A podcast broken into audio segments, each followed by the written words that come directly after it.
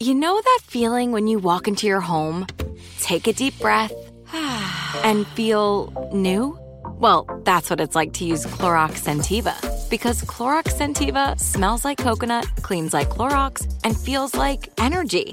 It'll elevate any cleaning routine to not just clean, but also make every room smell like a tropical coconut getaway. Discover how Clorox Sentiva's powerful clean and refreshing scents can transform your space. Get yours in coconut or other fabulous scents at a nearby retail store.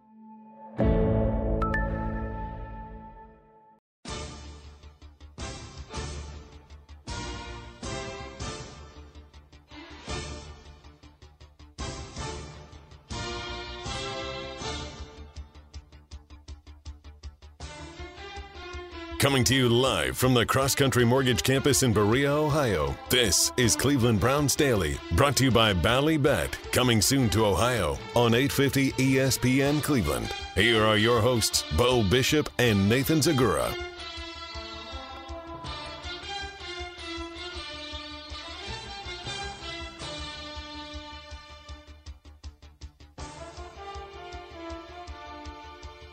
Right, let's do it live on a Reaction Tuesday. Listen, um, you and I have had to do over six seasons now. This is our sixth season together. We have had to do some very, very difficult shows. Um, I even had to do some prior to your arrival. That's true. Yeah, you have. You have. worth. You have done. Uh, this is the toughest one. That this is the one I've looked least forward to um, of all of them. And we had to do some stuff that was really tricky from a vernacular standpoint through the years. Um, this isn't that. This is um, this is massive disappointment. But more than that, it, I, I'll be quite honest with you. And I, I, the boys actually listened to you and Chris. That you guys were the anthem and them going to bed. That you were their go to bed at night song last night. So they watched the game and um, we we watched about they watched about halftime and then and then called it a day. Um, this is this is Nick Chubb. When that injury happened, from a visual, te- you were in the building, and I I know what your experience was like on on the broadcast because you had access to something that we did not have on television, which was the replay.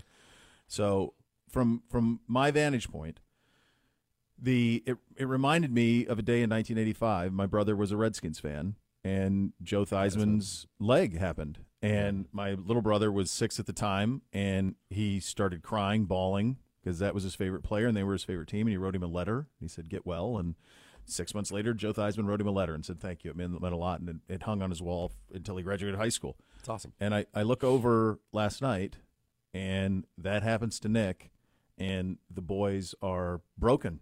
And I'm broken. You were broken on the broadcast. Chris was. A Browns Nation was broken. Um, because Nick Chubb, through six years of starts and stops and inconsistencies, Nick Chubb was the warm blanket. He was the constant. He, He was, was- there every time. Constant excellence, you know, historical start to his career was there for you. You know, missed I think a couple of games eh, that, that one year when he got hurt down in Dallas, and, and other than that, he was there.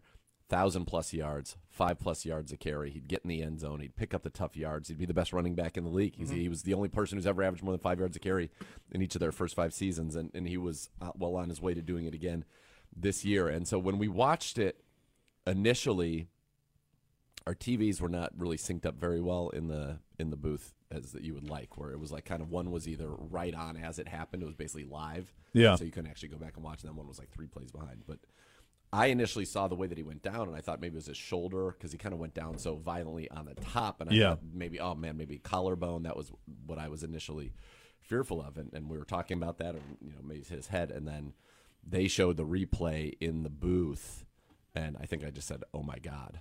Was it in the booth or was it in the on the stadium? Because you hear the stadium on the television. You heard the stadium gasp. Yeah, so they show. I, I think our feed was the scoreboard feed. So my Okay. guess is I think they must have shown that on the scoreboard, but it was, and I just, I think I just said, "Oh my god."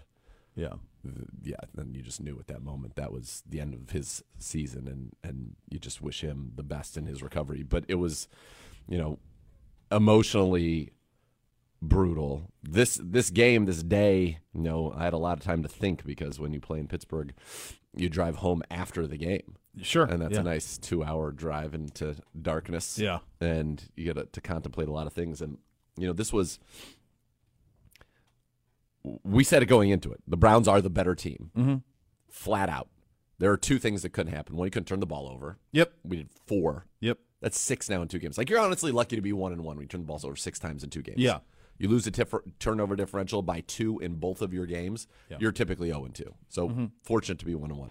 Said you couldn't turn it over. You did. And, and by the way, on the very first play. And, and I realized that, you know, the ball could have been more square on him, but that ball's got to be caught. This is the NFL. Like Hits you in the hands. it, it's got to be caught. Hits And- you in the hands. Well, now he wasn't in camp a lot. and if you're not going to catch it, you, You got to hit it down. Knock it down. Yeah, I mean, you, you, you can't hit it up. If it hits you in the hands, you got to catch it. So just is what it it was just a devastating start. And then the other thing was he said is we, you know, Highsmith and TJ Watt can't wreck this game. And they scored 14 points. They scored two touchdowns. So they did. they outscored their offense. They did wreck the game. This is the first time Yeah. in this century that a team has produced a fourth quarter comeback Mm-hmm. while netting negative seven yards in the fourth quarter. That's right. Yeah. Our defense was superb once again. There was one big play allowed. That's going to happen. It's the NFL. Yeah. For the most part, they were superb in this game. Offensively, it is not good enough. And now you lost what was the heartbeat, what was the soul of your offense. Our identity, even with Deshaun Watson coming here, was still Nick Chubb. And unfortunately, Deshaun Watson has not yet regained the form that he needs. And boy, we're going to need it in a hurry because his current level of play is not good enough for this football team. And without Nick Chubb, it's all going to be on his shoulders. So this is his opportunity to go. There's a um, there's a thing with Nick Chubb that is um, that I think resonates so well with with Browns fans everywhere, and it's it's rare in sport in life that the best perceptions you have of someone are met by their actual Exceeded even in his case. and in his case succeeded. He is everything that you all think he is. He's that and then some. He is everything that you would want a football player to be. He is everything that you would want a teammate to be. He is everything that you would want a coworker to be. He is everything that you'd want a sibling to be. He checks every single box. He shows up, he works his ass off, he performs at a level few on the planet can perform at and never complains about a damn thing. Do you remember his rookie year when they were monkeying around trying to get Baker that some touchdown record and he went over a thousand yards and then went back under it and finished with 996? yep. Not one word. Nope. Not one complaint. He finished 996 as a rookie. He, He was did- over a thousand. You remember this? And then went back under. And instead of getting him the four yards so he could have a thousand yards, we were trying to get Baker the touchdown thing. And so they did that. Not one complaint from Nick Chubb. Never. Timeshare shares carries with Kareem Hunt. Fine. Kareem Hunt. it- it- What's next? He started his career What's next, sir? He's- Behind Carlos Hyde. behind Carlos Hyde. Yeah. Never a complaint. And I was going to go back to in his rookie year. You mentioned never a complaint. I'm pretty sure in his rookie season, 2018, week three or week four against the Raiders, he had three carries for 105 yards and two touchdowns. Yep. The very next week, he received three carries for two yards, and the following week, three carries for 25 yards, and he never said a word, and it was obvious. And then from then on, he takes off and gets everything that he certainly needs uh, to become a superstar in this league. It's it's devastating, and and you know, talking to people after the game, talking just to anybody around the building, even being here today. We lost a game we shouldn't have lost. That happens in the NFL. Yeah. We were sloppy. We beat ourselves. The Steelers are not a very good football team. They have two absolute game wreckers. And so you need to stay out of third long. We did not at times. You know, Jed Wills doesn't move on the snap, which is I- don't know how that happens Yeah, in such an I mean- important situation. We'll get into that uh, Yeah, later on. But to get to. you know that happens. You lose games that you should have won in the NFL, but to lose Nick Chubb made it feel, especially in that house of horrors, and that's what it is.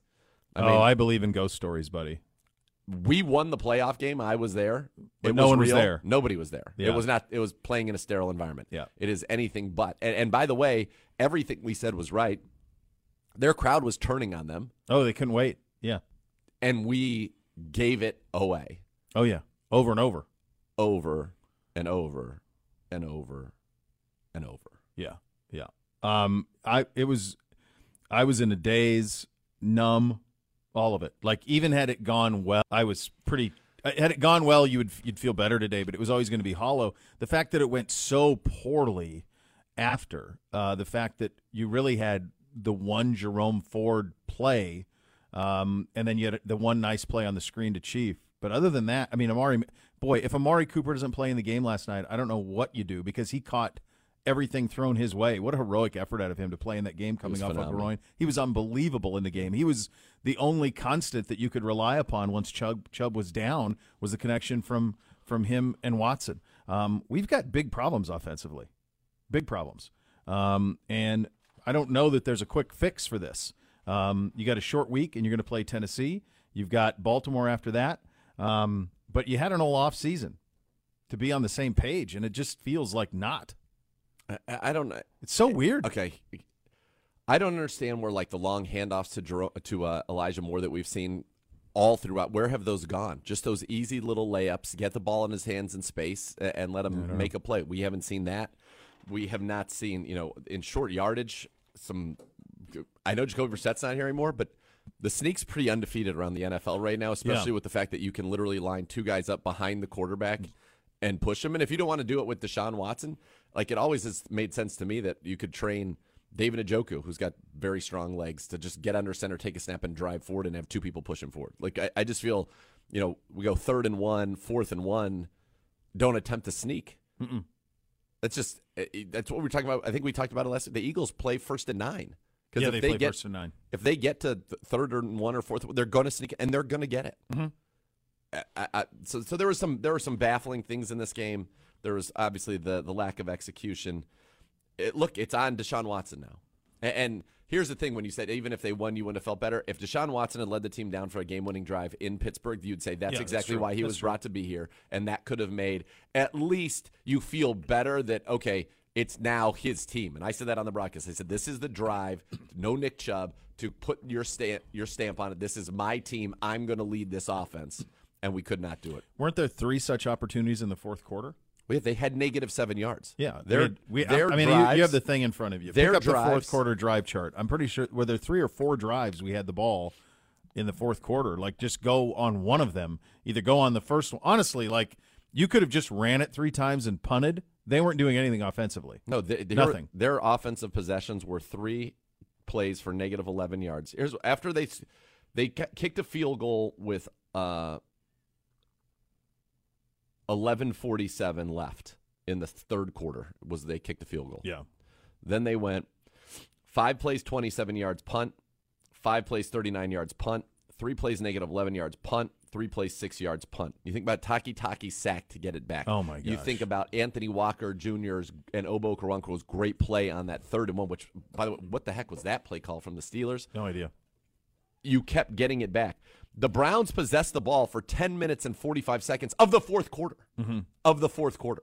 They outpossessed them by 10 minutes, uh, uh, really 11 minutes for the game, outgained them by 150 yards, and they lost because of the inability to do. Uh, and again, they did obviously they did some things on offense, right? They they scored some points, but the ability to Well, one was a punt football- return set up that was a field goal. The other was 71 yards to Pickens.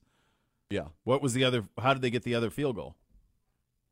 They went four plays, five yards for one field goal. They went nine plays, 44 yards. They got a field goal at the beginning of the third quarter. Oh, they That hit the Pickens again, and kind of in the same drive. spot. Yeah, that was the one. that was it. drive. Yeah. Yeah. Other than that, they didn't have anything. Like literally nothing. I, in fact, it is a true stat that they did not run a play inside of our red zone.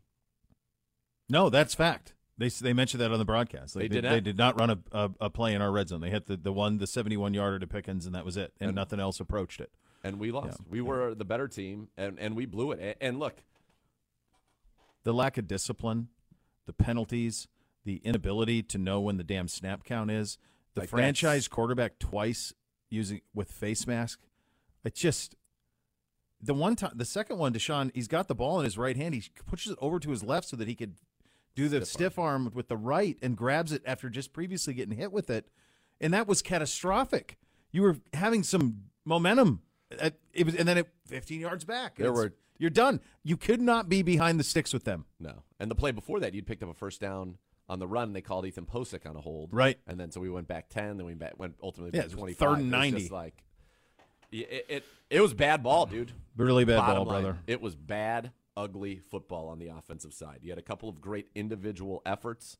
You mentioned like Chief running through four tackles, Jerome Ford with the cutback got a nice block from Deshaun Watson. At times, Watson did a good job being elusive in the pocket. He made some nice throws, but there were more opportunities to be had, and, the Browns did not capitalize on them in this game. And it's going to have to get better, and it's going to have to get better in a hurry offensively. Defensively, Oh, you're ready to go defensively. You're fine. Bravo. You're, you're locked in. bro- I mean, locked Yeah. in. And, and yeah, you can't have the one where you give up 71 yards. Uh, and I'm I'm curious to see if if somebody who's smarter than me, and I'll I'll try to figure out what kind of exactly happened there. But it looked like we were running an inverted cover two, and then vacated the middle of the field, and that allowed him to go split kind of the seam and go. It was so disappointing and so frustrating. I think watching that game, and I think the what is the most I don't know if troubling is the right word or concerning is when we had the ball at the end. You know, you want to feel like we're going to go score. Yeah. and I don't know that there was a whole lot of that feel in in certainly the fan base or even in the stadium or anywhere. No, it was um, the, it, for me. Every every drop back was, oh God, please don't turn it over. That's what it got to by the time I was to the fourth quarter. It was like, I hope we don't get strip sacked. I hope we don't throw it to them. I hope we don't put it on the ground. Um, it's just it's wildly undisciplined offensive football. Yeah, I mean, up front, at the quarterback position, everywhere. It just outside of Amari Cooper. Once Nick Chubb went down, I mean, even simple stuff that you know, like I don't know, just fair catch it at the eleven. Dude, I mean, you- DPJ had a tough game. Where, and know, where is he he in the where it? is he in the passing? That's what I know. thought. Does he not see the? Could he not find the, ball? lights? It was I like know. I don't know, but like that's like one on one. Heels at the ten, the eleven, fair catch it. And it would. It, and all now you're 98 and they're playing Renegade, and you're going, well, that's it, you're done. That's it. Strip sack, Jed Wills, Jed go, Wills. go ahead, and then strip sack, and Jed Watt Wills picks it up for a touchdown. Game set match. Jed Wills has got to be. He's got to be better because Well, I- there isn't another. There isn't an answer out there other than him. Can Hudson go? I mean, I know that's not his natural position, but I mean, the first two weeks are about as bad as can be. I mean, what was the well, grade on this one? A 56? if, Uh, Fifty point seven. Yeah. Yeah, yeah. Well, not only that, his his bad plays, and Joe Thomas would talk about this all the time. It, it, as an offensive lineman, you can be good the majority of the game, and I'm not even suggesting that he was. But when you have that one devastatingly bad play, it can have massive ramifications. You think about week one, he gets beat around the corner. Mhm. Jack Conklin out for the season. This one, beat around the corner, sack strip fumble, touchdown. Yeah. Good night, Irene. Yep. This is tenth overall pick. Yeah. You know, you think right now about this team, and I think offensively, the sad part, and this goes back to your opening, you know, point and, and monologue about Nick Chubb was that he was always reliable. He always delivered. And right now, you've got, you know, a, a very high priced quarterback who is not playing to that standard, and he's admitted it. This isn't saying anything that he doesn't know. I mean, he he came out and said, "I was crappy, and I've got to be better for this football team," and he's right.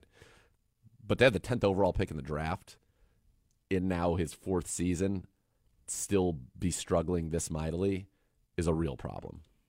Yeah, I don't even, I, I thought he was better as a rookie. I think that may have been his best year. Yeah. Yeah. Yeah. So,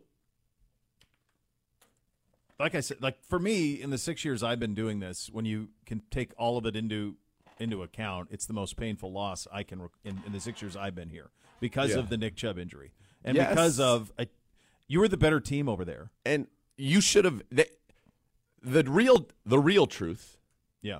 is that not only should the Browns have won the game, it shouldn't have been particularly close. No. Mm-mm. The Steelers are inept on offense, Yeah. Yeah. and our defense is excellent. All we had to do was be middling. Totally middling, dude. Just take care of the football. Just don't let them score off of your offense. right, That's it, and you win. and you win. E- you win easily. Blow it away. Yeah. Easily. Yep. So it's devastating. You had an opportunity to exercise so many demons. You had an opportunity to put your team, even with the devastating injury to Nick Chubb, you had an opportunity to put your team as one of three teams in the entire conference mm-hmm. to be two and zero. Oh. Like this is going to come down to a game here or a game there. Now, if there is silver lining, since we've talked about a lot of unpleasant things, is that last year, week two was a game that we absolutely should have won. Mm-hmm. We failed to win in catastrophic historic fashion in many Yeah. ways this was as well Yeah. in fact it, it evokes many of those it hasn't happened in Oh yeah.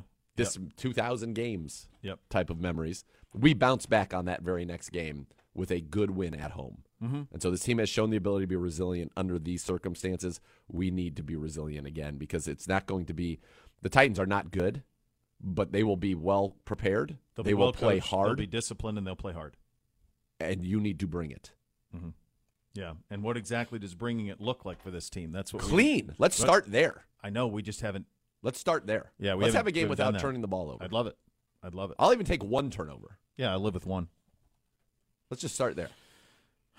Those are the hot topics presented by Vivid Seats. Not Head Vivid hot. Seats uh, to purchase the brand new Premium Terrace Experience, where your ticket comes with pregame field pass parking, all inclusive food and beverage. Lastly, a $50 Browns shop gift card. Visit vividseats.com or download the app today. Vivid Seats, official fan experience partner of your Cleveland Browns. Obviously, a lot more to get to on this one. We will do so with two Browns greats. Joe Haden, Joe Thomas will join us as we continue on. Coach Stefanski at the podium. Some updates on some injury stuff coming up next. You listen to Cleveland Browns Daily on 850 ESPN Cleveland. This is Colin Cowherd from The Herd with Colin Cowherd. Angie's List is now Angie, the nation's largest home service marketplace. They're here to help homeowners get all their jobs done well. Angie has helped over 150 million homeowners care for their homes. Whatever your home project, big, small, indoor, outdoor, come to Angie to connect with and hire skilled pros to get the job done well. Listen, I've got a couple of things in a bathroom in my house. Got to get it fixed. I don't have time and I'm not good at it. Angie is. In just a few taps, in the Angie app or clicks on the site. You can have Angie tackle your home service project start to finish. With over 200,000 pros in their network, Angie makes it easy to research, compare, and hire pros to ensure a job done well. With 29 years of experience combined with new digital tools to simplify the process, Angie makes completing home projects really easy. Renters, you can use Angie too for moving, installations, or cleaning. Angie can even help with extremely specific projects. Just tell them what you need and Angie will find the right solution for you. Get started at Angie.com. That's A-N-G-I dot com or download the app today.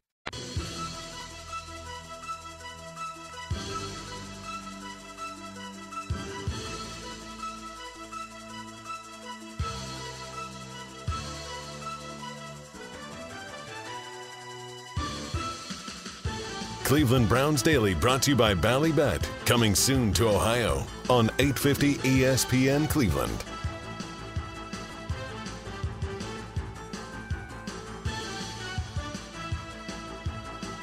Hey, you need a new roof from your home. Never replace your roof again with Renew Home Exteriors. Replace once for life warranty. This month, with the purchase of a new roof, get free installation on a solar powered attic fan to help take the load off your AC unit. Keep your attic venting properly. Install today. Save with no interest for 24 months. They're my friends at Renew Home Exteriors. Superior products, superior service. Visit renewestimate.com for more. And now let's head to the podium. Your head coach, Kevin Stefanski. Okay, injury front. Uh, like we talked about last night, Nick has uh, a, knee injury that will require surgery uh, that will end his season. Like we, you know, talked about it last night. Very disappointed for Nick. Um, means a lot to this team. Means a lot to this organization. Uh, so he, he will be missed, but he will bounce back. Uh, of that, I have no doubt. Uh, Greg Newsome is dealing with an elbow injury. He's day to day. Uh, you know, you you go back and watch the tape um, after that game, and and you see our, our team doing things that you cannot do and win in the NFL. It's it's hard to win in the NFL. You can't do some of the things we did and, and expect to win. Uh, the, the turnovers, the giveaways, uh, four of them, two of them leading the touchdowns. Uh, some of the penalties, uh, the the field position game, we we did not play well enough. Uh, so that that's the truth of it. Didn't play well enough as a team. So we'll own that one. Uh, win as a team, lose as a team, and then we got to turn our attention very quickly uh, to Tennessee, another AFC opponent at our place. Uh, so we'll, we have already started work on them, and, and we'll get going on them with the players tomorrow. With that, I'll take any questions. Uh, yeah, Kevin, do you guys uh, think that you're going to need uh, to add another running back, and are you working on that today? Uh, you know, really hard to try to find somebody to replace Nick, and how do you replace a Nick Chubb? Well, we we are working on that, Mary Kay uh, and Andrew and, and and the personnel department's working through options. Uh, you don't, as you know, uh, you don't replace Nick Chubb. Uh, that that's uh, that's you just don't do that. Great players in the league. You look around, they go out. It's always not one person that replaces a player of his caliber. So uh, everybody's got to do a little bit more, got to do uh, a little bit more everywhere. Um, but we'll look at options there in terms of who we bring in. Yeah, Kevin. After looking at the tape last night, um, how would you assess uh, the offensive line play and the pressure the the Steelers brought, and Deshaun's reaction to that pressure? Yeah, we obviously, uh, you know, didn't do enough uh, there in, in protecting, uh, and it's it's always uh, it's multifaceted. It's it's play calls, it's technique, it's it's it's everything. Um, but we we just didn't do a good enough job. It's a very good front.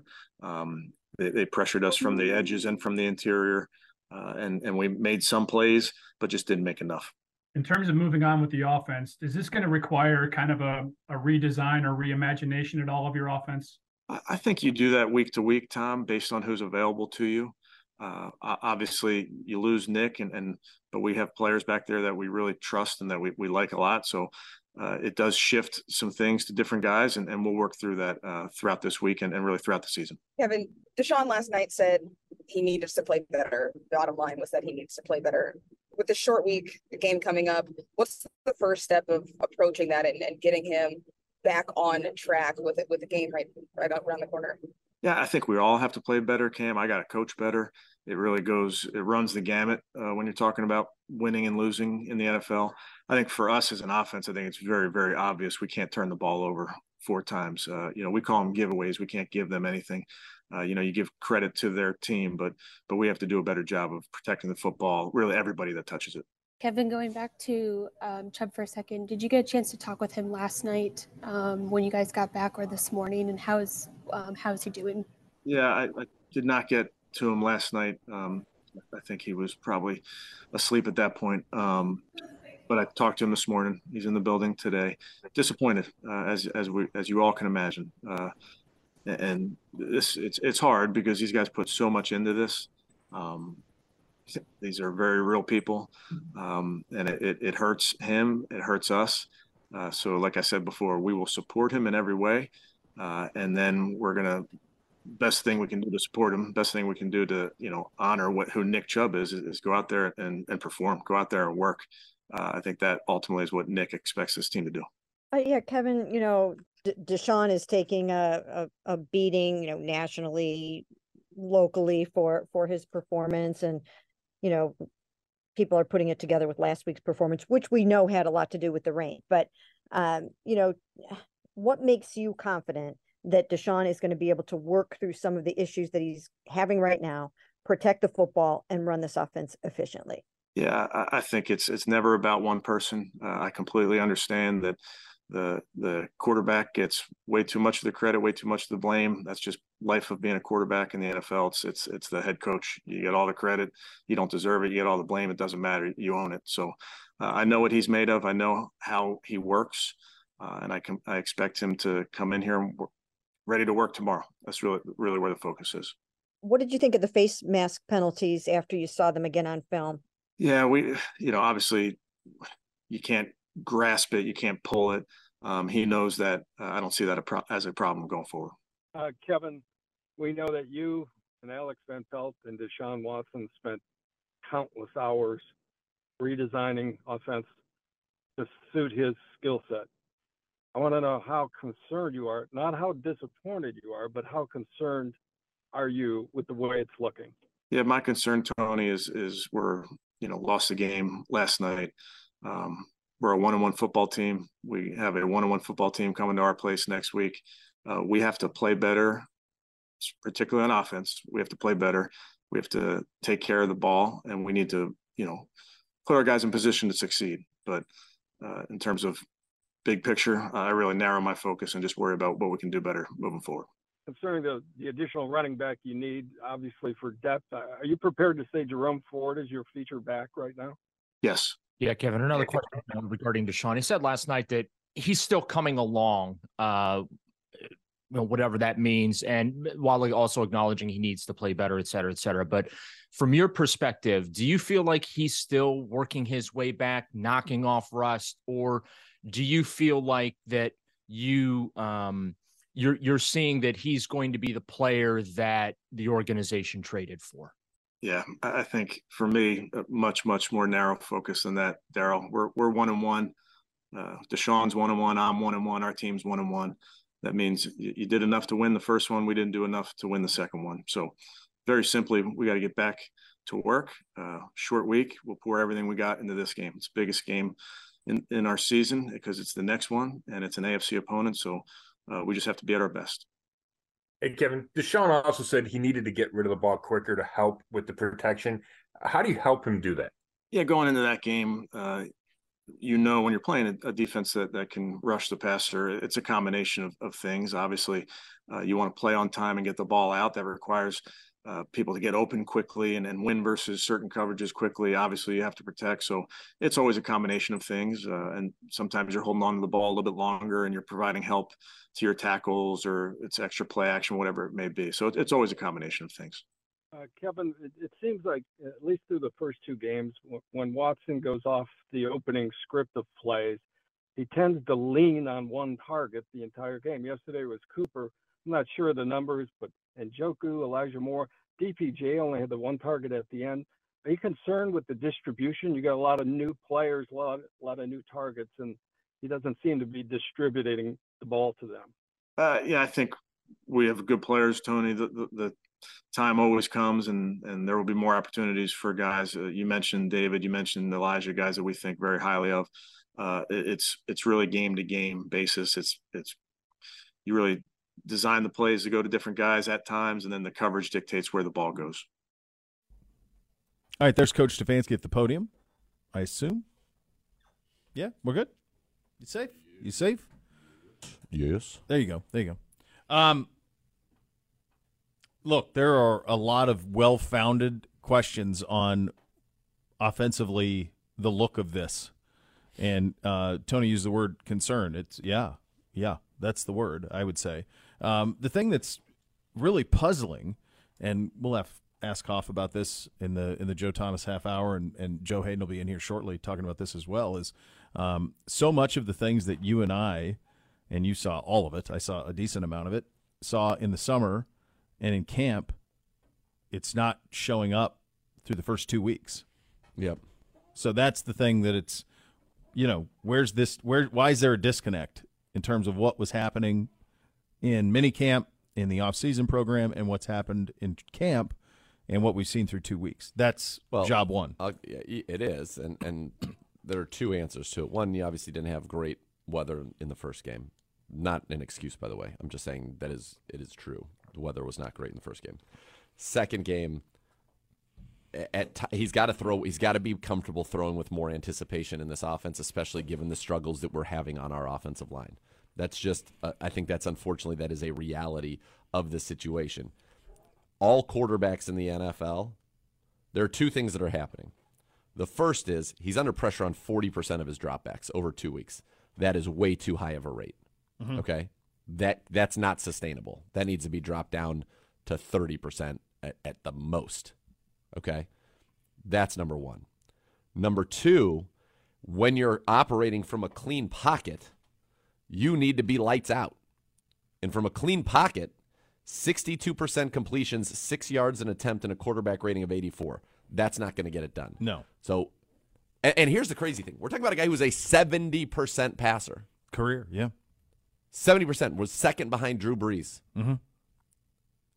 And now it's like, is he going to get above 50% week in and week out? Oh, I know. So the the pressure is a problem. Okay, I'm going to say that again. Pressure is an absolute problem. He is under pressure at far too high of a rate. But it needs to be better when he is clean. That is, to me, that is a critical part of all of this. He needs to be better from clean pockets, and that can come from execution, scheme, all of it. So Deshaun Watson is at 40%. Here's the pressure by dropback in the league. Zach Wilson, 53%. Danny Dimes, 48. Fields, 47. Bryce Young, 47. Kenny Pickett, 45. Desmond Ridder, 41. CJ Stroud, 40. Here's what they don't have in common, right? Wilson's in his, what, third year, but not really, has not really ever been a full time starter. Justin Fields has been brutal. Yep. Bryce Young is a rookie. Kenny Pickett's in his second year. Desmond Ridder's in his second year. C.J. Stroud's a rookie. Danny Dimes is the is the kind of one anomaly, and they got boat raced by Dallas. I don't know how much skewed that is by Dallas in Week One. Yeah, right, right, right.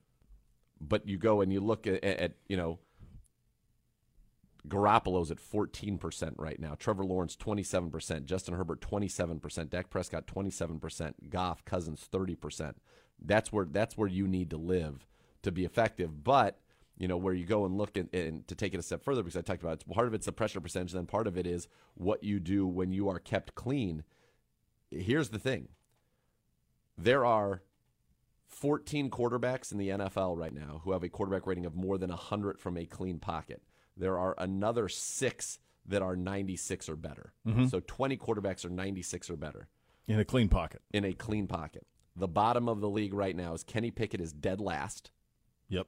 Bryce Young, Justin Fields, Joe Burrow, Derek Carr, Zach Wilson, Anthony Richardson, Deshaun Watson. Yeah. Right above him, you have Josh Allen, you have Jalen Hurts, you have some Patrick Mahomes is 21st, so those guys aren't playing at their level.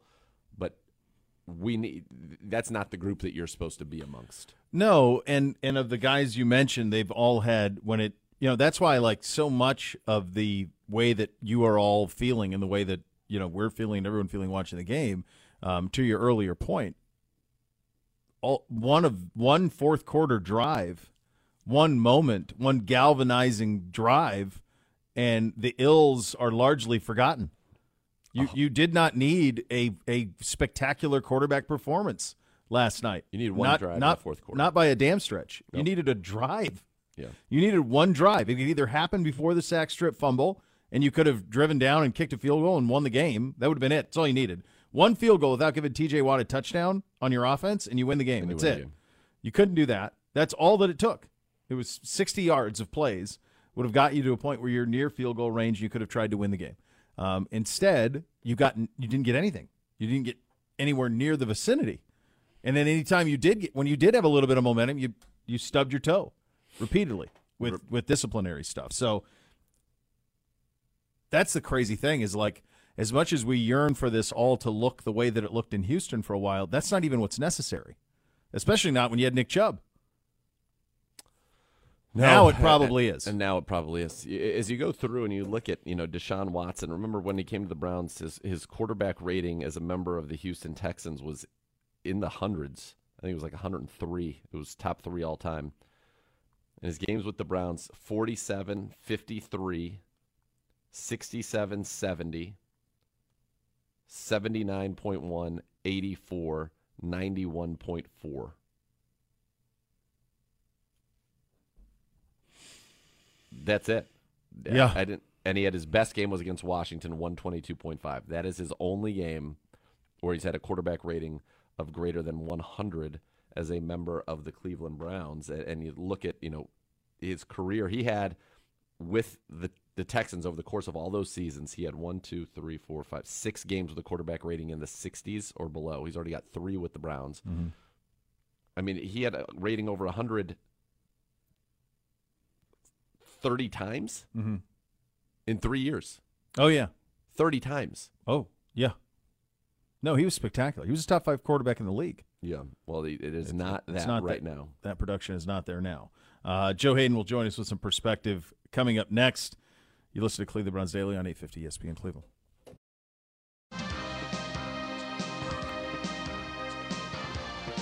Cleveland Browns Daily brought to you by Ballybet. Coming soon to Ohio on 850 ESPN Cleveland.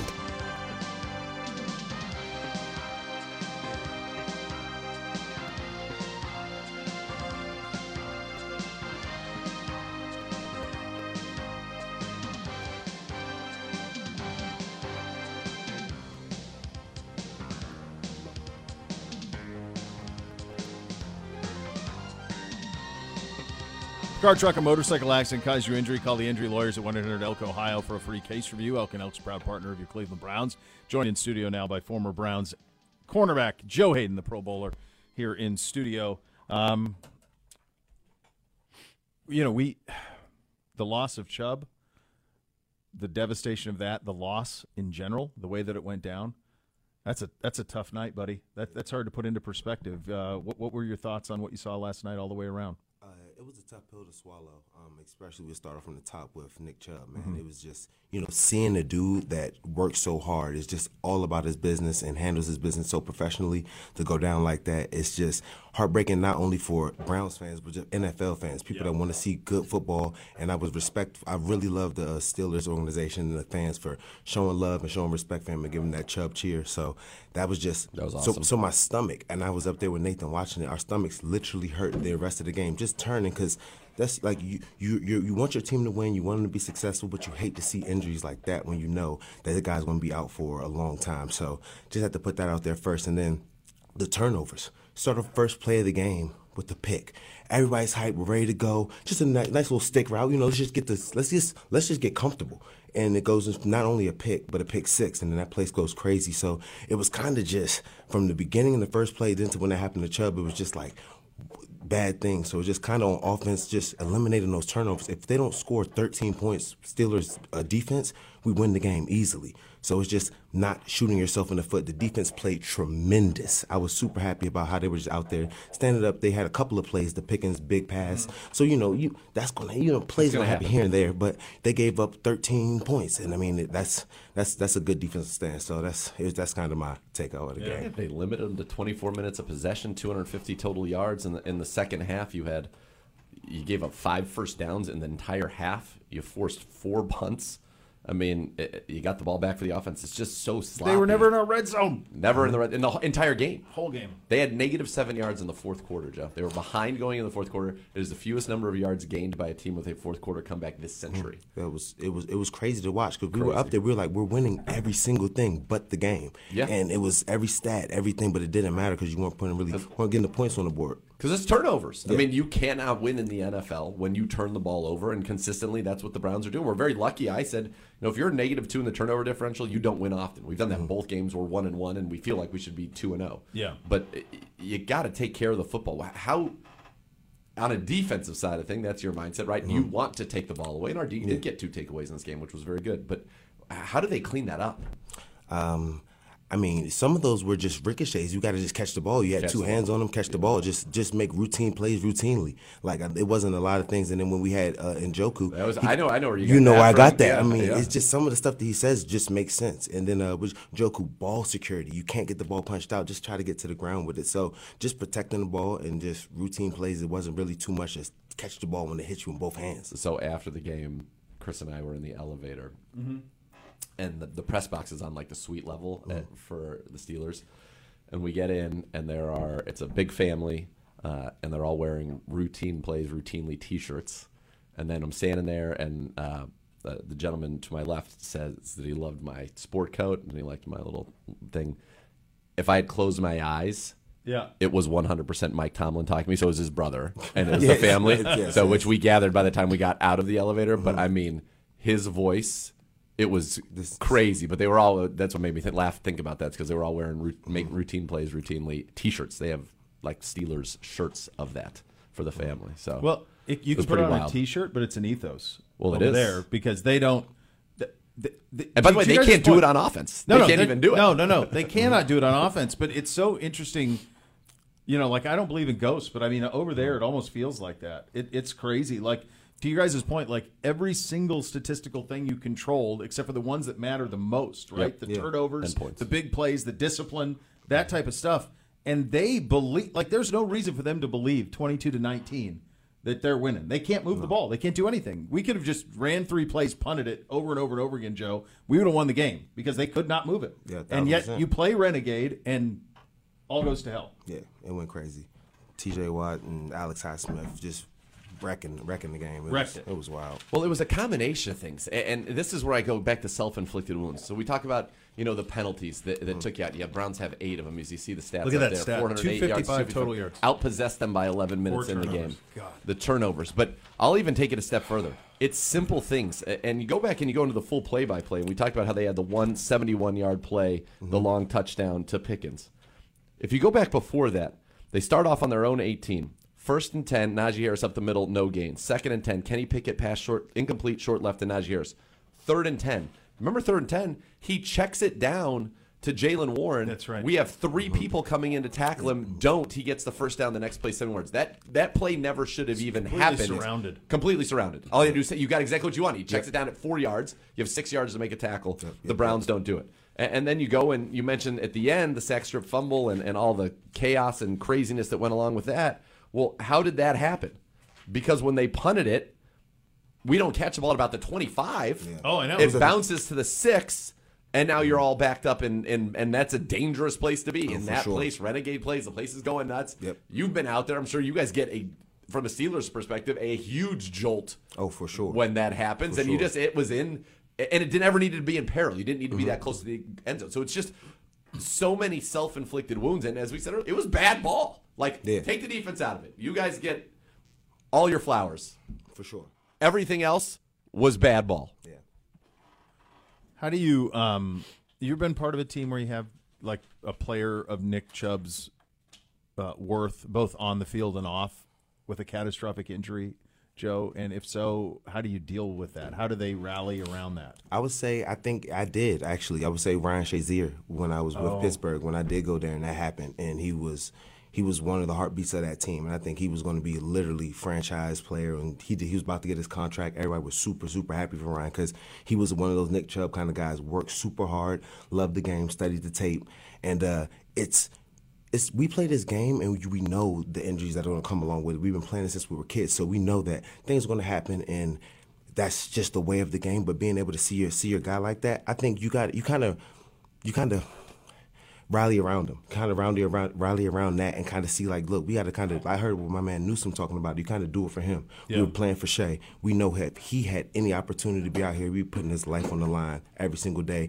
and he didn't have any regrets. He wasn't mad at anybody. He was like, this is the way the game is done, and he was trying to recover and get back out there. So you can use it for motivation, and it's just a real life situation where these dudes are real dudes. We're out here playing the game that we love, and we're putting our life out there, and it's just an understanding thing that happens. So when it happens, and it's a person that you love, it kind it hits it hits home, it hits hard, but it's a it's a realization that this game is something that everybody where it happens to the gladiators every time.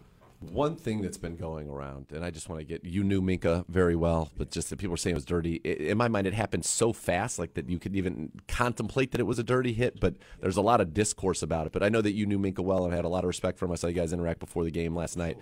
I- I- That's got to be one of the hardest things to be the guy that's on the other side of that type of a play. Oh, for sure. Like that's the way with, with Tee Higgins, with um with, with Tee Higgins when it happened in, in Damar Buffalo Hamlin. with Damar Hamlin. It's those guys. They're not doing anything wrong. I, if you're in the phone booth with Nick Chubb, I'm trying to take his legs out because if you go up high, for one thing, helmet to helmet. Now the rule changes. We gotta go lower for these guys, or you're gonna get ran over, embarrassed, and he's just gonna continue to hop step or do whatever he does. So Mink in that position, you're in the phone booth. You're gonna shoot low, take his legs out, and hopefully get him down, sweep him up under him. That's just how normal tackles go. You've seen that play routinely, routinely. Nick Chubb in the hole with guys, and people are coming down trying to take his legs. If you hit him high, you're gonna get carried into the end zone. Yeah. So. I just feel like Minkah definitely everybody understands that plays the game that knows Minkah is a Minkah is a he loves the game. He respects the game. He respects Nick Chubb. He respects his his talent. So he's not trying to hurt anybody. He's just trying to tackle him before he gets into the end zone. So I, I all my hearts and prayers obviously go out to Nick Chubb, but at the same time, Minkah, we know your heart. We know that you had no intent to hurt him. You're you're you're a player. You love Nick Chubb. You saw him. He went up to him after and just trying to make sure he's okay because he he I know Minkah. I know his heart. I know how he plays the game, and he he has too much respect for the game for that. Yeah. Joe, how do you um you're Kevin let's put you in the head coach's seat. How do you how do you galvanize this? How do you flip this around? I mean, there was a lot on the line here. You're talking about going 2 and 0 in the division, one of three teams in the AFC that would have been 2 and 0. Um, you you have a, a meltdown, you have the ca- catastrophe that is the Nick Chubb injury.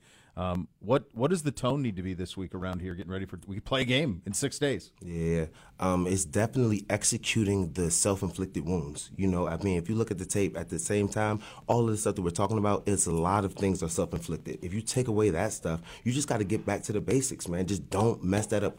Control the ball. Don't throw the picks. Catch the ball when it hits you in the hands. Block tackle. You know what I'm saying? Um, just don't have don't have busted coverages. When that big play happened, they don't even have that on defense. So just field the punts, field all the punts. You know what I'm saying? Catch the ball, fair catch it, run up on it, save us so much field position. It's not too much crazy. Just do the normal things that you're supposed to be doing, and we would have walked out of that game with a victory. Nobody has to recreate the wheel. Might have to bring your boy Jim Leonhard back in here to be a designated punt catcher. He didn't even try to return any punts that year back. I think I was 14 when they just put him out there, and he's just like, fair catch. Fine. Yep. I'm good. Yeah. I mean, what Joe just described, though, and I think this is what's so maddening for all of us and probably the coaching staff, too. I mean, that's basically everything I tell my sixth grade kids mm-hmm. is everything you just said. Yes. it's the simple stuff. Game. Don't just- turn it over. every- Don't. It's it's a simple game, and they're not. It's, they're It's not, not miles confusing. away from doing anything bad. It's just And we've had more time than any team in the league. And I would say more time than anything because the Jets lost Aaron Rodgers immediately. And so they don't even have the team that they were working with. We've now lost Nick Chubb, but we've had more time in the league to be on the same page. Like snap count issues in critical situations, that can't happen. Guys not being on the same page, that can't ha- We've had more time. That's what this, the trip to the Greenbrier was about. These joint practices and all that extended time in Philadelphia. That's what this was all about. And it's very frustrating. Uh, I think I speak for everybody when I say it's very frustrating because it is right. It's not trying to reinvent the wheel. We're not like playing football, uh, uh, trying to play the game a different way. We're just not doing the simple things that are necessary to win in the National Football League. In fact, we're doing the opposite of them. We are doing things that are necessary to lose when you are the better team. And that's exactly what happened. We did everything we had to do to lose against the Steelers, and guess what? We lost. Yeah. Good seeing you. It would have been more fun for guys, pure man. joy. We'd have been I having know, a I great know. We'd time. have kicking it. We'd been like hitting wedges, smacking the chasing the small ball around with pure joy. Now we're talking the real. I know. Stuff though, but uh, Unfortunately, I do want to ask you. Just at, give us one thing to, to help us out here, because I'm sure there were times when you were here, and certainly times when you were on the playoff teams with the Pittsburgh Steelers, where you would have a game like this. This does happen. Teams lose games in the NFL that they should have won. How do you bounce back? How does that like? How do you? Everybody is it is it one thing? Is there a team leader who's going to go into that locker room and be like, this is not acceptable. Everybody look in the mirror. Everybody hold everybody account. Like, how does that get galvanized? Because I'll flip it around to Tomlin. Tomlin's now won five straight games after being blown out by 20 or more and 11 of the last 12. Like, that is clear. That's not an they- accident. no, no, no. That's not an accident. It's a back to the basics, and when we get to the meeting room, it's showing the people that made the mistakes what they did wrong, where you need to, where this can't happen. This is basic things. We're not asking you to play out of your body. We're not asking you to do anything that we that you're not capable of doing. So just going back to that and showing the mistakes, being able to keep people accountable on the film in front of their peers, and showing them like we're not asking you to do anything different. If you can't do it, then there's somebody else going to have to take that spot. So I mean, you're going to kind of get there because it's not like you're telling them to do anything out of their position. So, I mean, I just think getting back to the basics, keeping people accountable, and showing them on the tape what you want from them, what you need from them, what's acceptable and what's not. So, I think if you do that, I mean, because that's that's basically I think what Coach T did when I was there. He would just come back to you and you would have to look in the mirror. He would call me out. He would call Cam Heyward out. Just if you're not in your gap, these this is not acceptable. Like, don't just be falling in here, stay there. Everybody get back to the basics, do what you got to do, and you'll execute and hope, hopefully come out victorious. It's very simple. It's like little league football. It is. It really is. It is. Yeah, it's what the you're saying. simplest Yeah. stuff. It's the simplest stuff. Great seeing you, buddy. Yep. You too, man, for Great, sure. great Joe Haden joining us. Uh, from one great Joe to the next, Joe Thomas will join us coming up next. You'll Listen to Cleveland Browns Daily, brought to you by Bally Bet, sports betting partner of your Cleveland Browns, now live in Ohio on 850 ESPN Cleveland. Cleveland Browns Daily brought to you by Ballybet. Coming soon to Ohio on 850 ESPN Cleveland.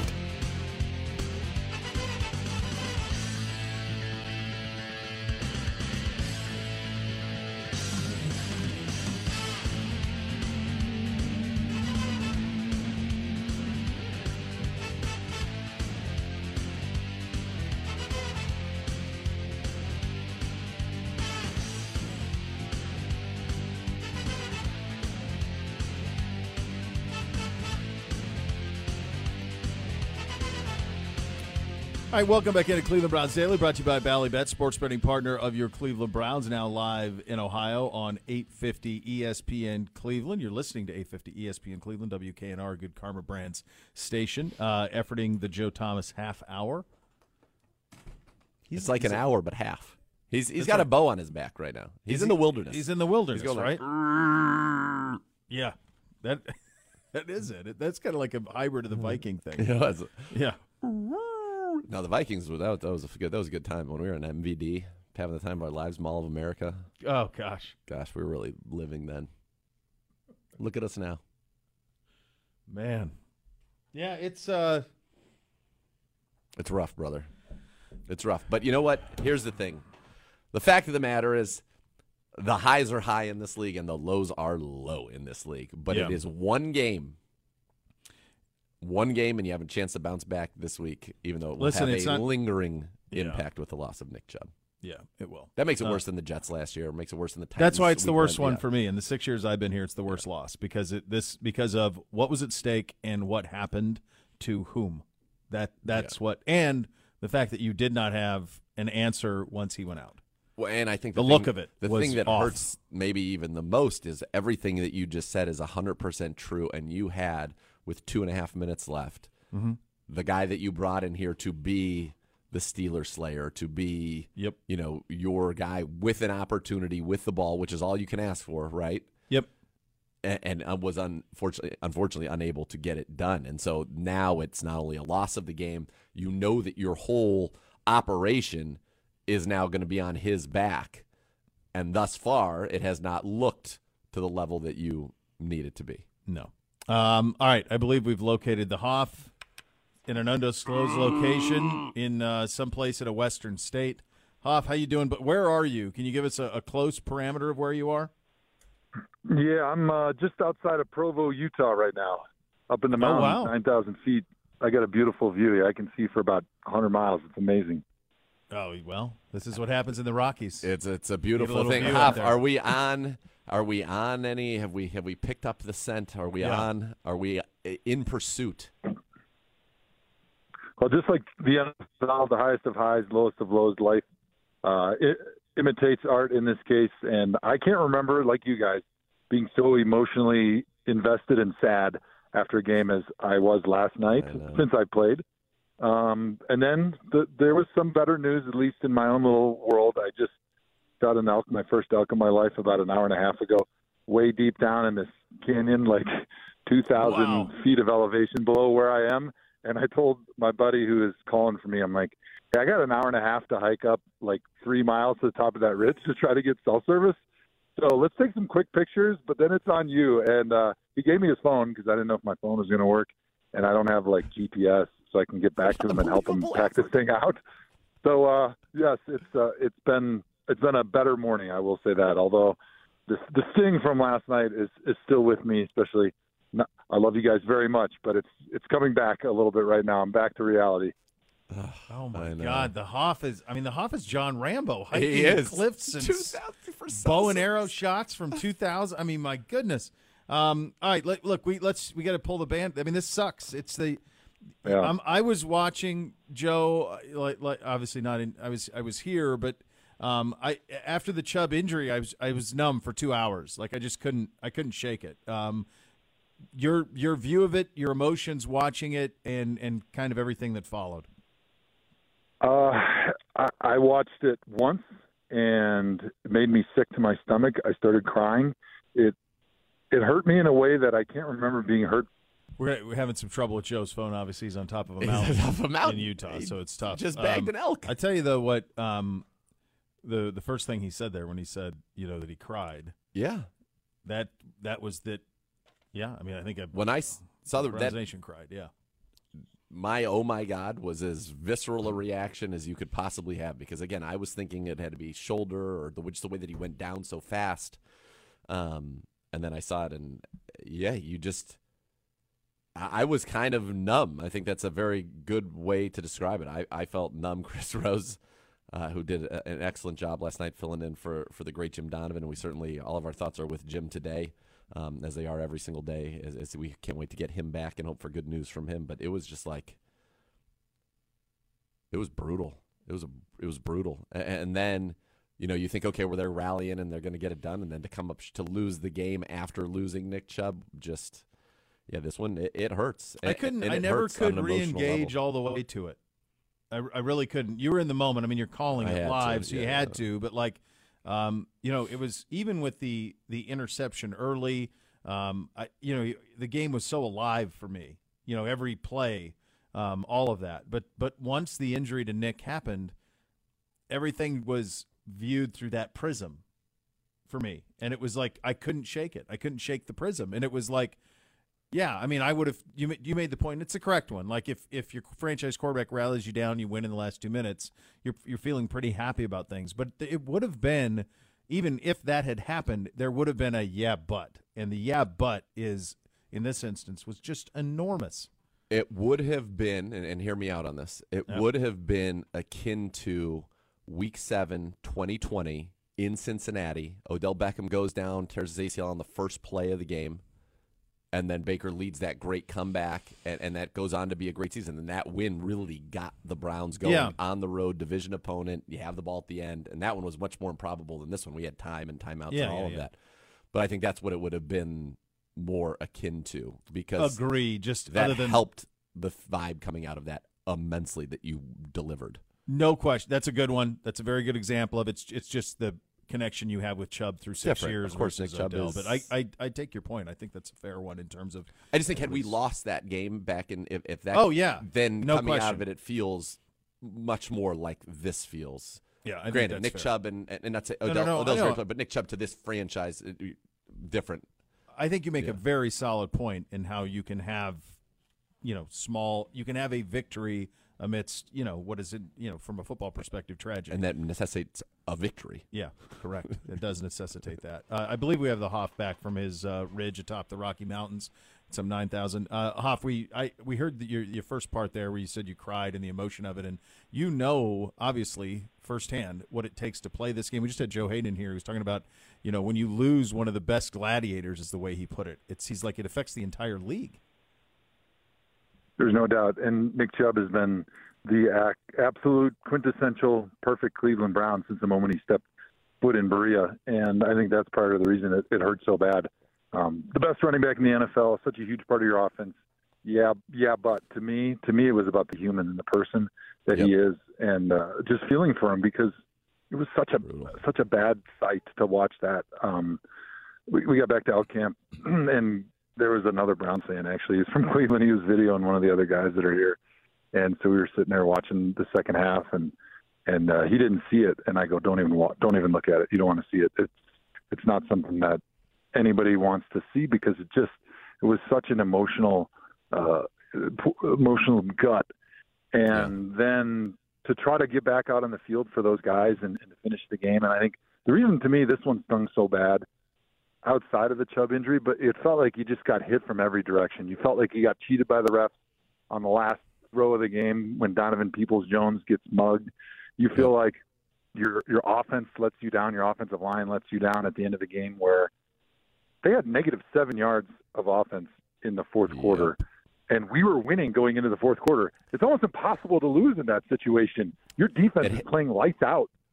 It has been impossible in this century, Hoff, If that makes you feel any better, nobody else has ever done Oh, that. Uh, thanks. No, I feel better.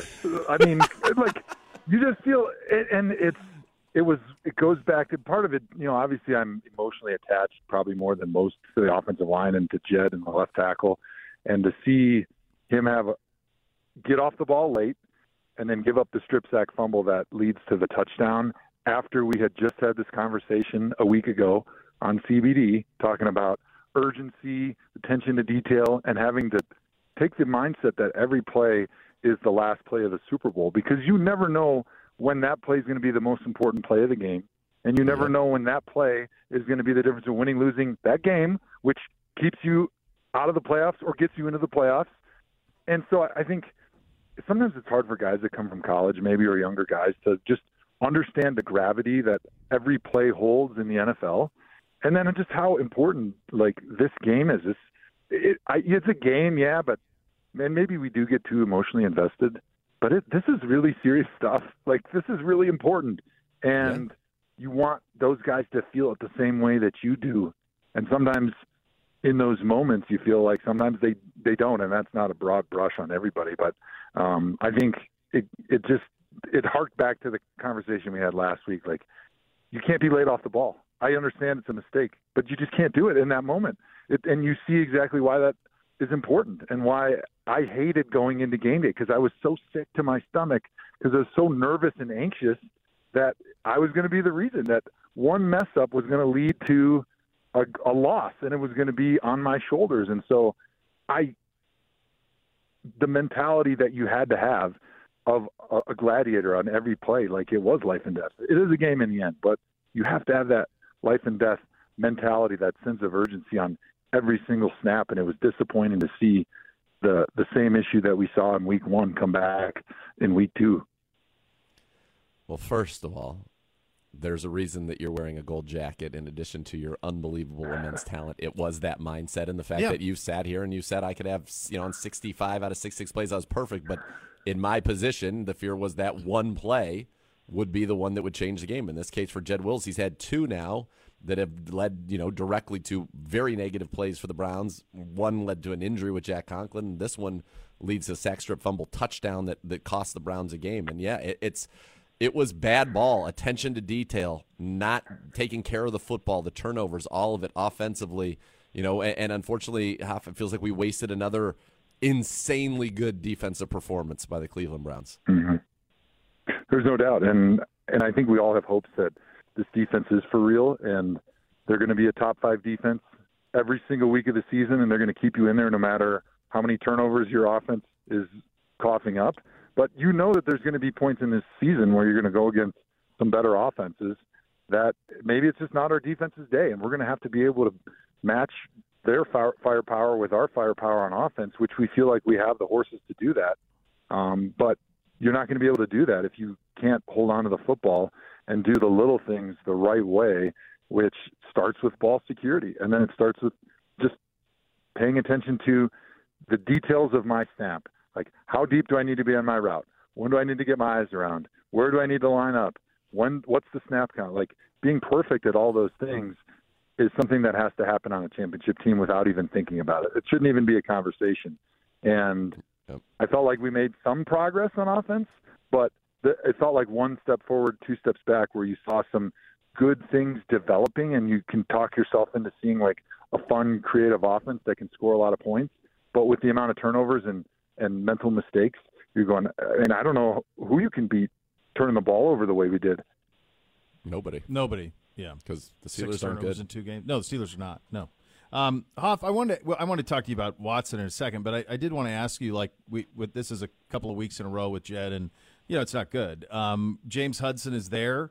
Um, Bitonio was great at left tackle. We have some other guys who can play on the interior. Is it is it time to rethink who's playing up front? Uh, I don't think so because, and this is the reason, and the reason I get disappointed with w- when things like that happen with Jed is because I'm seeing his overall body of work.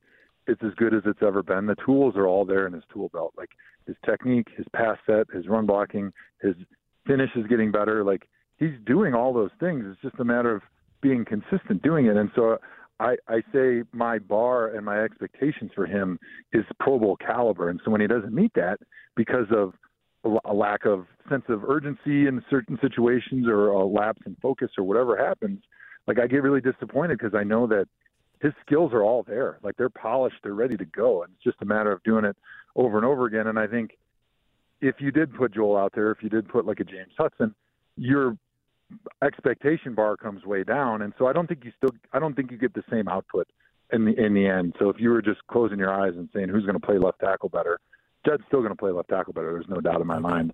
Um, but I but I do think that the reason we get so disappointed is because we see the shiny object over there that could be with the potential and just being close, but in those most critical of moments, not being able to do it. So um, I, I wouldn't make uh, any type of move like that right now. All right, Hoff. Well, hold on, just say that. A couple more football, and then we'll get to the beast. I was going to talk about another very large individual, Okay. Dawand Jones, Okay. and All right. I was going to ask right. him. Okay, okay, okay. I was So going to make a segue. I was going to compare the okay. giantness. Yeah. Okay. All right. the Very good, very good. ginormousness of what the Hoff has done with Dawand Jones. But I was going to ask you a Dawand Jones question before we get into that. What did you see from him? Obviously, a very difficult environment, but I thought, you know, from my vantage point, didn't stand out in a bad way, which I thought was a pretty big win against TJ Watt. Yeah, you're looking at one of the three best edge players in the NFL, right? Nick Bosa, Myles Garrett, T.J. Watt, and for Dawand, who we were talking just like three weeks ago, he's probably not going to play at all this season. He's your starter now, right? And he's going against T.J. Watt on Monday Night Football. Welcome to the NFL, rookie. Like there's no more difficult situation for a rookie to be put into, and I thought he played really well. Thought he handled himself very, very well. There was very few obvious mental mistakes. Um, I thought he was very sharp.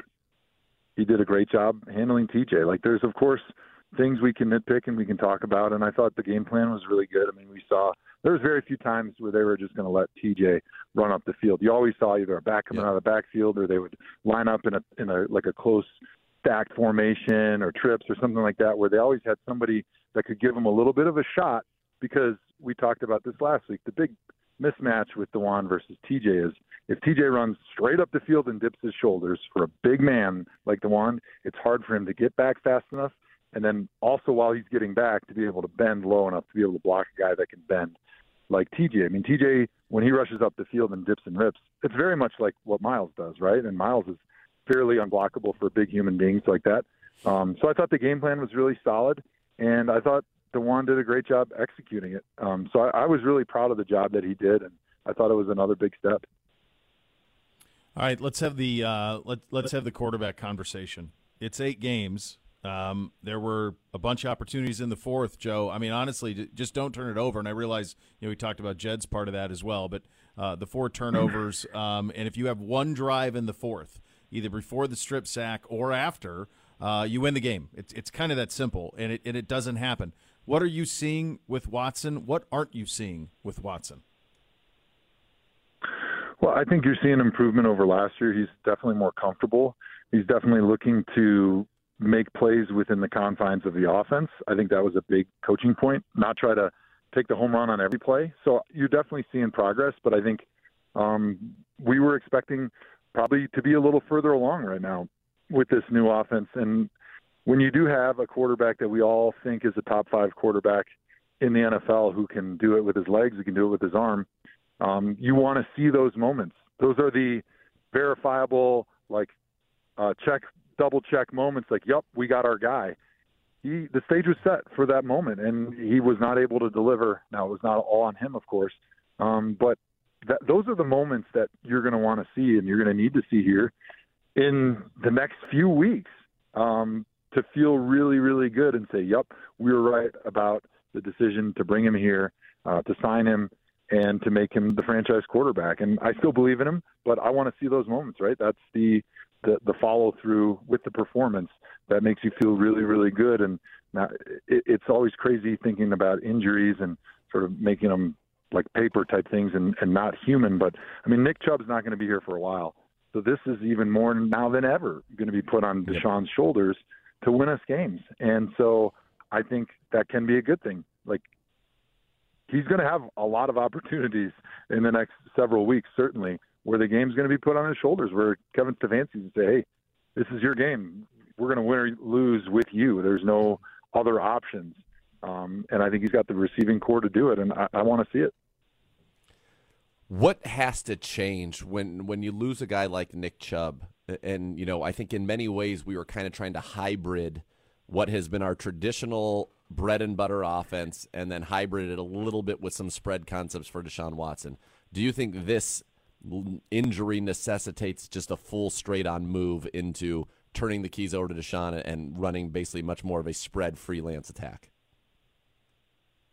Well, I still think it's going to be the same offense. I think they're just going to emphasize more passing, a little bit more of the spread freelance, put more stuff on Deshaun to have a run and a pass option on each play, be able to pick depending on what the defense looks like. Hey, you have at any moment, if it's a run, you have full uh, capability and green light to be able to check into whatever pass you want. This is fully your offense now um, because you're you're going to have a running game that's going to be solid. I mean, I think you saw some good bursts from uh, Jerome Ford last night, but it's not Nick Chubb. And Nick Chubb can win you a lot of games. He has won us a lot of games, but he's not going to be there. So where, who's going to pick up the slack? And I think it's quarterback, right? But I think going and running a different offense would be tough. Um, and I'm not sure that Jerome Ford is going to be better at running any different type of an offense. And so I just think you you emphasize those spread concepts and you give a little bit more ability to Deshaun Watson to audible at the line of scrimmage out of some of those runs. All right, Hoff. Let's talk about something more fun because this is obviously this has been it's a bummer for the Browns coming off of that game. no joy, loss. no joy, no pure joy. But no joy. We were just sent an image of your elk. And I'm not going to sit here and say that I'm an elk expert, but this looks like an enormous beast. So there is you a, look tiny. There's a sta- there's a Boone and Crockett standard here. Uh, uh, the hunters will know. Um, this appears to be a, a Boone and Crockett type elk to me, Hoff, in this Instagram photo. It, it appears to be, be of that stature. It it is uh, it is definitely up there. We like I said, we haven't measured it uh, it's being broken down by my buddy right now as I speak. I also put on my Instagram the picture of where I'm doing this interview from, which is uh, on the ridge, the mountain, 2,000 feet above where the elk is laying right now. Um, but whoa, this is the first elk hunt I've ever been on, and so I'm really not an expert in any way, shape, or form on uh, elk. But as soon as that thing came charging in, my buddy was giving a little cow call. That thing came in from like a 100 yards and it was going to like run us over. I, almost had to shoot the thing in self defense. Um, but it, it was like a dinosaur was ready to steamroll you and turn you into a very small pancake. And like walking up on that thing and seeing how big it is, trying to roll it over to take some pictures, uh, it's a huge animal. And I feel very, very lucky and fortunate uh, just to be able to see like and be in, in the timber with animals like that going about their business, doing their thing right now, peak breeding season, and uh, be up and close to something like that was it was uh, it was an emotional adrenaline overload for sure. I bet elk loin at the Hoff House for many a moon. Oh, gonna be a lot of elk steaks, baby, on the grill in the sous vide. Oh, the meat stick. oh baby, Hoff, where I mean, this is this thing is going to be a gorgeous mount as well. Um, yeah. yeah, I mean, this folks, I've I've seen a lot in my time. I've, I've it's it's it's a big boy. It's a I mean Hoff's a big man. He looks yeah, this is a huge. These bulls, man, are huge. This time of year, they are quite feisty. Uh, the females are in the rut, as it were, and so uh, they're they're on it. And this this is a hell of an accomplishment with a bow, my friend. Yeah, it was pretty awesome. He like like I said, he kind of stormed in on us. We were at the bottom of this canyon, and we were calling him off the top, and he we were pretending to be the cow, and he sure. just storms right in and came to like 20 yards. I was at full draw, but there was a uh, like a cedar tree right between the, the, me and the elk, and he was like standing there. And they don't have really excellent vision; they can smell really well, but they can't see unless you move a little bit. And I was at full draw, but had this tree between us, so I couldn't shoot. And so I tried to like kind of lean out to one side just to find a little hole in the brush. And when I did that, he kind of got a little spooked. He got nervous and so he turned and he ran and he kind of like took two big leaps, which he made like 20 yards and two leaps. It was just amazing the physical prowess of these 800 pound animals. And all of a sudden he stopped and my buddy Scotty Miller was like, scoot over, scoot over. I can see him. So I just kind of did like two little quick steps to the left. I redrew and he made like this big bugle, which was, it like shook me right to the core and the hair on the back of my neck stood up, and right when he bugled, my buddy's like, "He's at 30 yards," and so I let it rip. Perfect shot.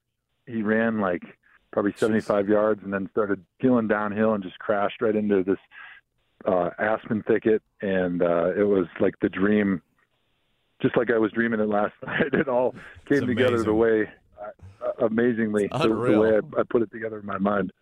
Well, thankfully we have that story to regale us yes. because it's, it's been a tough show. Other than that, how are you getting it out of there? Are you are you at a point where you're near a road? Do you have ATVs? Do we have horses? What are we doing? Yeah, so we've got uh, some ATVs, and I, I brought a radio, so I radioed back to camp and kind of gave them the general idea where we are. But it's such a steep canyon; there's no way to get down there. So, um, I made I put a pin on kind of where the road goes to, and then there was no cell service up there, by the way. So like I had to like no. run, hustle back to the end of the point to try to get some service. And then uh, once I'm done with you guys, I'm going to go back down, and then we're going to continue quartering the the elk up, and then it'll be like eight trips up, two miles up to top of the canyon, um, and out to the ATV, and then back to camp, and into a, a freezer in a in a house near you in Middleton, Wisconsin. Beautiful. oh baby. Well, God oh, bless. Oh, God, thanks for your time, buddy. Enjoy the rest of your hunt. I appreciate it, guys. Thanks for having me on. The Great Hoff. I was saying last year after the Jets game, we went and we went out to the Trout Club. He and I had an insane meal and yeah. drown our sorrows a little bit. But and he he at least he knows how to follow up these bad things with a pretty epic experience. Now, have you ever seen one of those in the wild? No. Yeah. So like they're. So do you count the points on those or like they're huge? I mean, yeah, I can see yeah, that. they're they're like Yeah. they're like This is like Game of Thrones. si- three four times the size of a deer. It's like the Thrones when they went in and Yeah, found that like the giant, the like ginormous stag. Yeah, that's the. Do you count the points on these? Yeah, so we would back east they count every point, So it should be twelve then, right? but out west you would call that a six point. six points. So you just it's count the- one side. Okay. Yeah, it's a big boy. Um, all right, lots more to get to. Obviously, on a um, on a brutal night, uh, you'll hear from some of the participants in it coming up next. You listen to Cleveland Browns Daily, brought to you by Bally Bet, sports betting partner your Cleveland Browns, now live in Ohio on 850 ESPN Cleveland.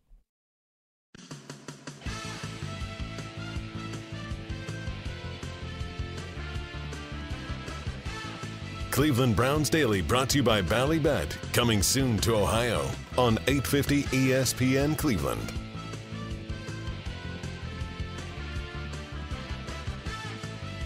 This is your furry friend. How what it takes to beat out the competition under the dog race sweepstakes presented by Milkbone. For a chance to have your pup compete in the annual halftime dog races, visit clevelandbrowns.com slash contests, uh, contest rather to enter and check out more from Milkbone at your local grocery or pet supplies store. Uh, let's hear from some of the participants. You mentioned this with the Hoff. Dawand Jones uh, accounted himself pretty well against TJ Yeah. Watt. He really did. There's a, a Brian Baldinger breakdown of him about a minute and 20 seconds that I, I retweeted where you can see some of the good things. He said, Most of the night continued, played all 87 snaps, and for most of the night continued his upward arc of getting better versus an elite player. Lots of good stuff.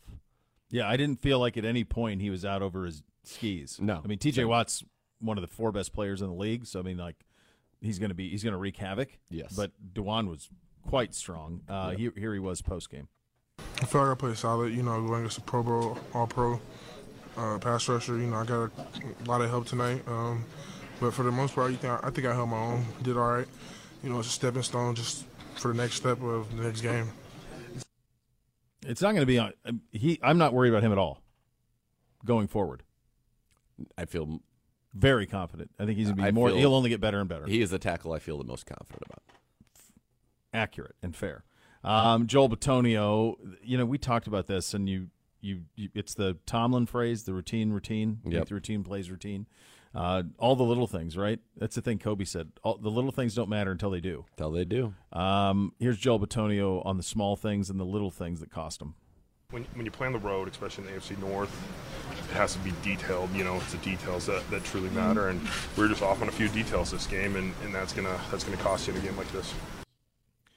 It's hard in a post game like that when you're as emotional as you are, and especially with the the Chubb injury that was kind of hanging over the entire team. I mean, you could feel it, like it was a totally different game from that point on. Yeah. Um, but the the reality is, is like this is a veteran team that has been put together to win right now, and to be having the mental lapses that you had last night is impossible.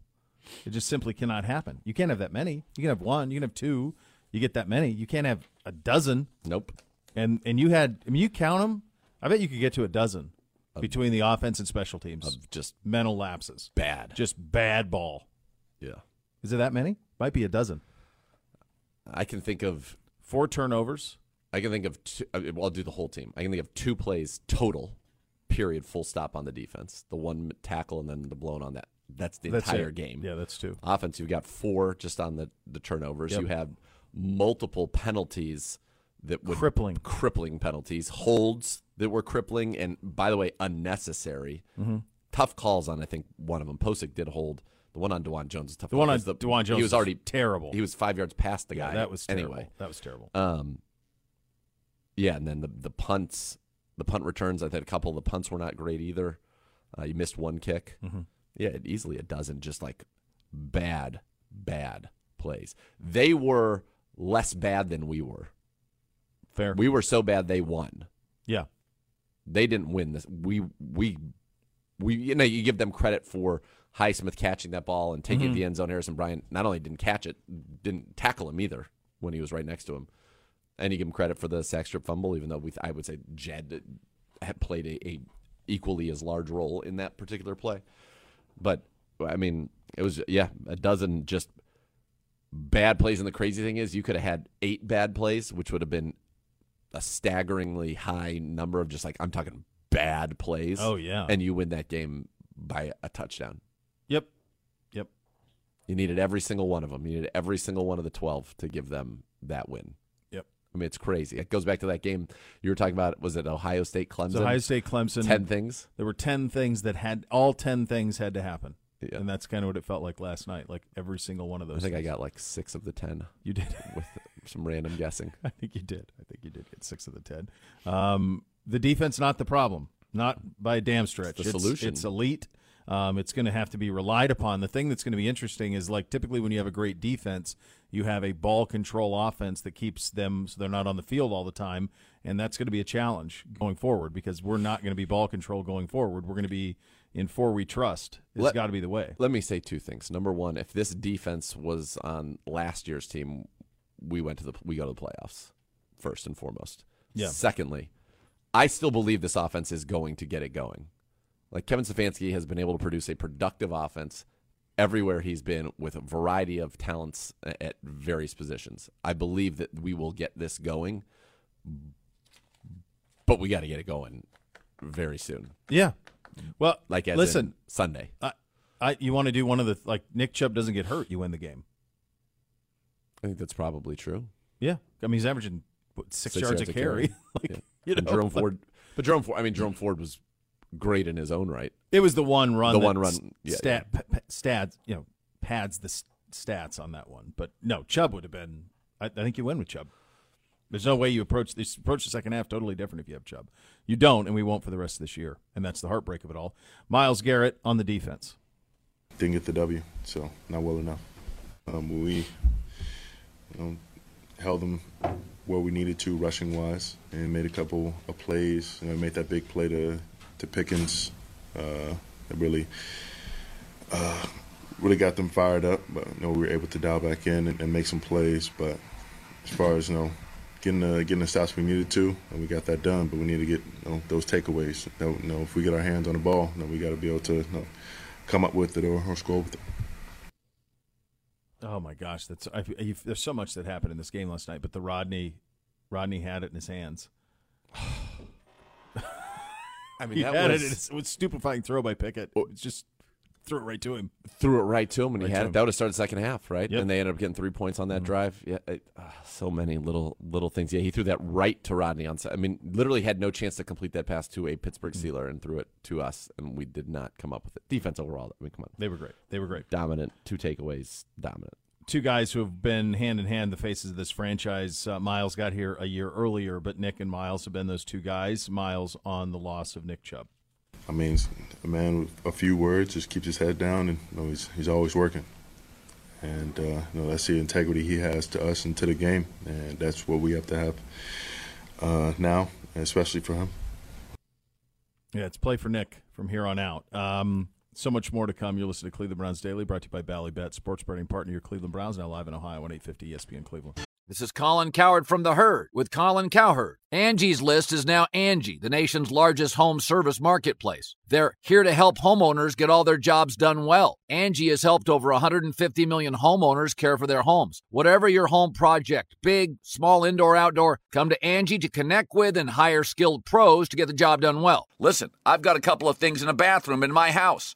Got to get it fixed. I don't have time and I'm not good at it. Angie is. With just a few taps on the app, you can have Angie tackle your home service project start to finish. With over 200,000 pros in their network, Angie makes it easy to research, compare, and hire pros to ensure a job done well. With 29 years of experience combined with new digital tools to simplify the process, Angie makes completing home projects really easy. It's your one stop shop. Angie can help you find the best price for your project by comparing quotes from multiple pros in just a few taps or book services at an upfront price based on local data. They get the difficulties that can come with home projects. They get it. Why not make it as simple as possible? Get started at Angie.com. That's A N G I.com or download the app today.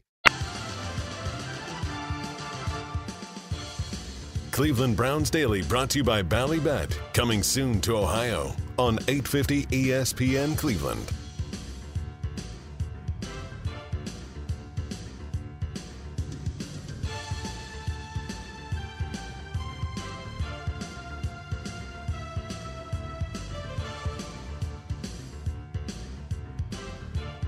All right, this is um, brutal. It's been painful, and we've we've gotten through it. Um, now it's just about the best path forward, and it's about hope not being lost, and it's about taking the immense talent that remains on this team. It's going to look a lot different, and I think that's what's going to make Sunday uh, fascinating for me. Is the approach? Uh, what Yeah. what approach will we have offensively? I have no questions defensively. I'm more than those questions are more than answered. Quite confident in Agreed. that operation. Look, I, I think now it is it's put the ball in his hands, and he's got to lead us regain his form and lead us to the promised land. I mean, you're still going to run it. Jerome Ford is a, is a capable runner, but I think it, you've got to start running an offense or concepts that truly he is that are just kind of geared to him. And, and now here's the part that I, I don't know the answer to. Because it feels like, isn't that what they did? Isn't that what the whole offseason was about? That he had all this my- ownership always in it. I know. So that was always my feeling. It was like, well, it that's doesn't what this was all about. unless it's just I- think we're an empty quite a bit. I'm gonna have to look up our empty stats versus the rest of the league, but it does feel like we it, it doesn't look all that different to me. We were empty a ton with Jacoby last year. Still a lot of the under center play action. Maybe there's some more. There's new different run actions out of shotgun, but for the most part, it it, looks very similar to me. Yeah, I was just trying to go back to. I was just curious, like the last, you know, in terms of because he had, you know, going into last night, he had such a great record in prime time. Um, so his second year in Houston, they went 11 and five, 68 percent, 41 65, 26 and nine. Third year in Houston, age 24, they go 10 and five. 67% passer, 38 52, 26 and 12. Uh, the last year, last full year in Houston, 2020 season, uh, the COVID season, they went just 4 and 12, but he's 70%, 48 23, 33 and 7 um, in that year. Um, but there would have been a playoff game. I'm just curious. The other from playoff game where he's leading, they were leading the Chiefs big, bigly. yeah, they were. They lost. Yeah, they got up that quick start. They ended up losing 51-31. They so he beat the Bills um, in Buffalo in the in the they won a playoff game. They won the wild card game and then a division game they played they played Kansas City um, in in that game and lost 51-21. They had that to your point. They had that huge lead. That was the year Kansas City won the Super Bowl um, coming into that one. Um, yeah, they were huge. By the way, real quickly, we Go have ahead. 28 plays out of empty this year. That's number one in the NFL. Patriots are two at 27, Bills three at 21, Dolphins four at 20, Niners five at 18. So fifth place, 18. We're 10, 10 more than that. They're averaging nine a game. We're averaging 14 a game. So in that game against uh, against Kansas City, went 31 to 52, 388, th- two scores. No picks. No, no picks. They just kind of like stopped. The defense could not stop. Yeah. yeah, they couldn't couldn't stop. Uh, but yeah, 400 yards, nearly 400 yards passing a game. Like that's what's required now. That's who we need to be going forward. Is on him. I mean, the crazy part about it is he would routinely throw for 300 yards a game. Mm-hmm. Oh, yeah. That's right. routinely, and it is. We haven't even sniffed that. Oh no, no, we haven't been close to it, and it's eight games now. I know. Yeah. So that's it's going to have to be. It's yeah, gonna- this season's going to be something, it will be because of him. Because the defense is going to be what the defense is going to be, but that's not going to be enough in, in this AFC. That's not enough. No. So you're going to need You need to be able to revert. score. Got to score. That's where you're at. Uh, all right, the next level is coming up next. Thanks for listening, everybody. Cleveland Browns Daily, brought to you by Bally Bet, sports betting partner your Cleveland Browns. Now live in Ohio on 850 ESPN Cleveland. You've been listening to Cleveland Browns Daily, a production of the Cleveland Browns and 850 ESPN Cleveland.